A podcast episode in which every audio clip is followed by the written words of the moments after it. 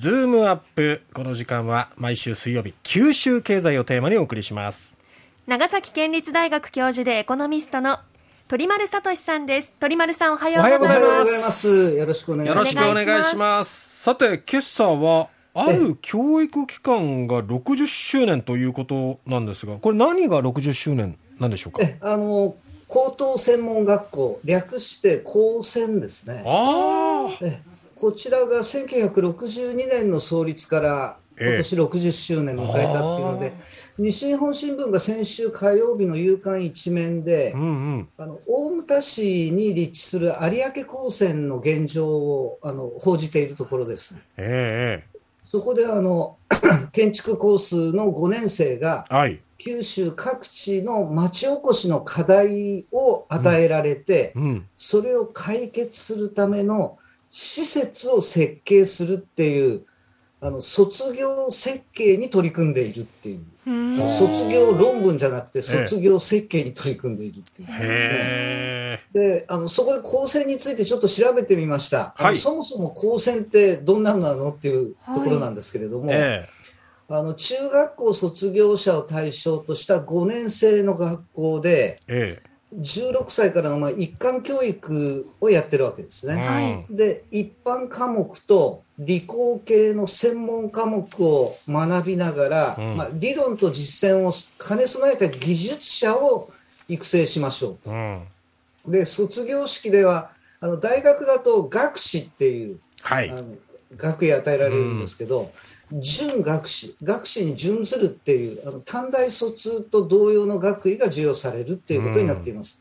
うん、さらにこう5年間学んだ後、プラス2年で、より専門的な専攻科っていうのが2年間あるんですが、はい、そこまで履修すると、7年間の一貫教育ということになりますので、ええ。これはの大卒と同等の学士という学位が授与されて、うん、大学院への進学だとか、ええあの大卒枠での就職っていうのが可能になるっていうことです。この調べるとあの世界的に見ても、ええ、これ日本固有の伏線型の教育システム。で同じ世代の人口の1%の5万4千人、ええ、だから今の中学3年生のうちの100人に1人が高専に進学しているっていうことになります。で製造業の中には、ええ、あの5年間の高専卒、まあ、20歳で卒業するわけですが、え、大学4年の新卒者と同じ初任給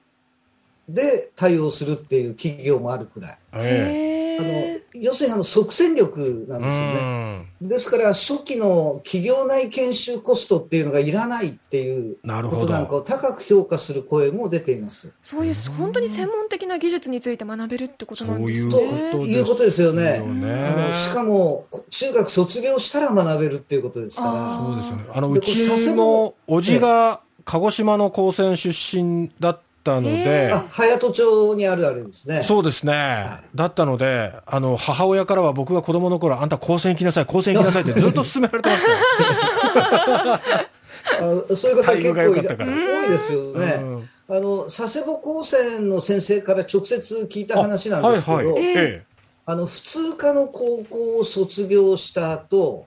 就職するでも大学進学するでも専門学校入学でもなくて、え高専の4年生に編入学してきて、はい、で高専の5年生終了時に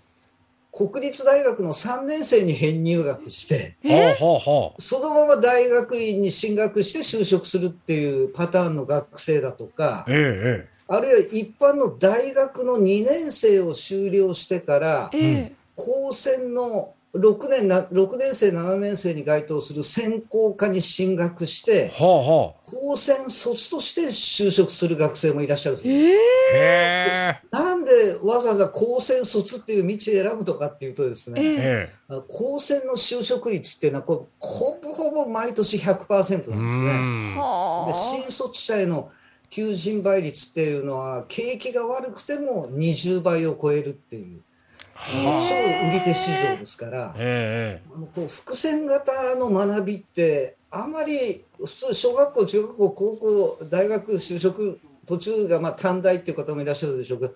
あんまりこのワンパターン型じゃない学び方ですよね。それを自分で選べる学生っていうのはやっぱり自立した考え方を持っている即戦力人材ですから企業からあのスカウトが来ることも頻繁にあるそうです。ええー、だからもう高校球児を見に来てるみたいなもんですね。プロ、プロスポーツの世界に近いものがあるんですよね。バックネット裏にいるみたいな。でもそれ聞くと、なんか高専って本当に素晴らしいあのシステムだなと思うんですけど。日本が誇るべき教育システムですね。もっと注目されていいですよね。ええ。あのでこれ全国に57校あって、ええ、あの九州には8つの高専があるんですが、はい、北九州、久留米、有明、佐世保、熊本、大分、都城、鹿児島、うん、鹿児島は霧島市隼人町に今ありますけれども、はい、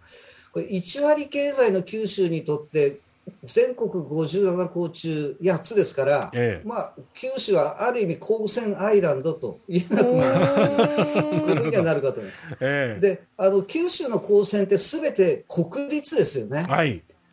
ですけど、うん、あの関東や関西には都立とか府立とかいう公立があってあの私立も3校、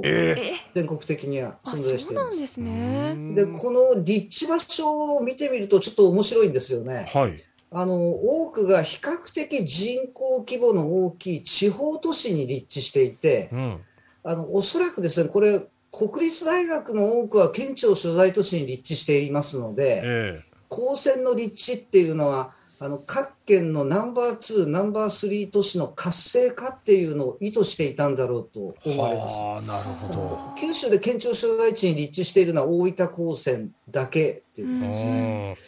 だからあんまりねそこ知名度はそう高くないんですけれども、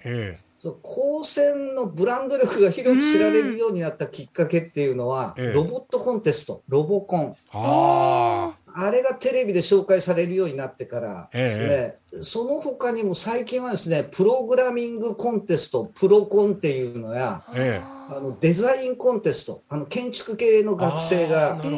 箱物のデザインをこう競い合うっていう、デザコンっていうデザインコンテストなんかもかなり注目を集めているみたいです。でこの高専がですね、九州と海外で今注目されていて、海外でも。え海外でも。あの海外だとあのすでにモンゴル、ベトナム、タイではあの高専の教育システムっていうのが輸出されているんですね。先先月末ですけれども、あのエジプトから視察団が都城高専を訪ねてきてて、このシステムを導入したいっていうので、あの注目を集めています。また九州でも、あの TSMC の進出があったり、はい、あるいはソニーが数千億円規模の設備投資をしたりっていうので、えー、半導体の人材をどう育てるかっていうのが大きな話題になってますけど、えー、全国の高専を束ねる高専機構っていうのがあの東京にあるんですけど、はい、そこが九州の高専をですねその半導体人材育成の拠点校に指定したっていうおなるほどだからあの非常にこうタイムリーにこう動いてるんですよね、えー、こういった企業の動きがあるからそれに向けたカリキュラムをっていうような、うん、なんかでこの高専っていうのが、うん、こう今の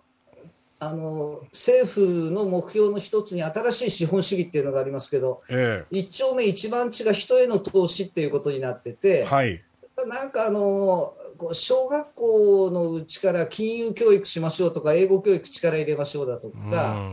あと社会人のリカレント教育なんかに力入れましょうっていう、まあ、何を学ぶかっていうところに力点を置いてますけど、うん、教育システムっていうのをこの高専